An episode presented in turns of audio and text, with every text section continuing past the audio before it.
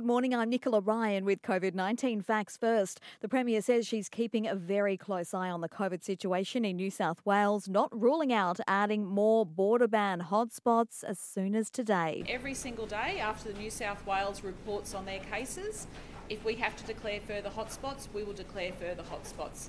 And if there is an outbreak of community transmission in New South Wales, like we have seen in Victoria, we will not hesitate to take quick and swift action. Annastacia Palaszczuk there. A new outbreak is forming in Port Stephens near Newcastle. Three people have tested positive there, closing schools, a daycare centre, and a pub in the Hunter Valley.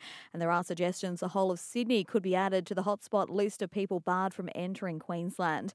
There have been no new cases of COVID 19 in Queensland in the past 24 hours, with just three active cases currently. One of those, a man aged in his 20s who was taken off a bulk carrier and remains in isolation in Sunshine Coast University. University Hospital.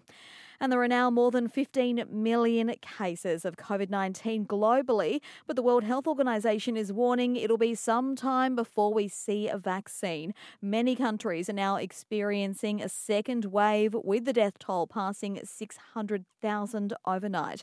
The WHO's Dr. Mike Ryan says while we wait for a vaccine, in the short term we need to focus on social distancing and hygiene measures. It's really hard after seven months. Everyone's tired.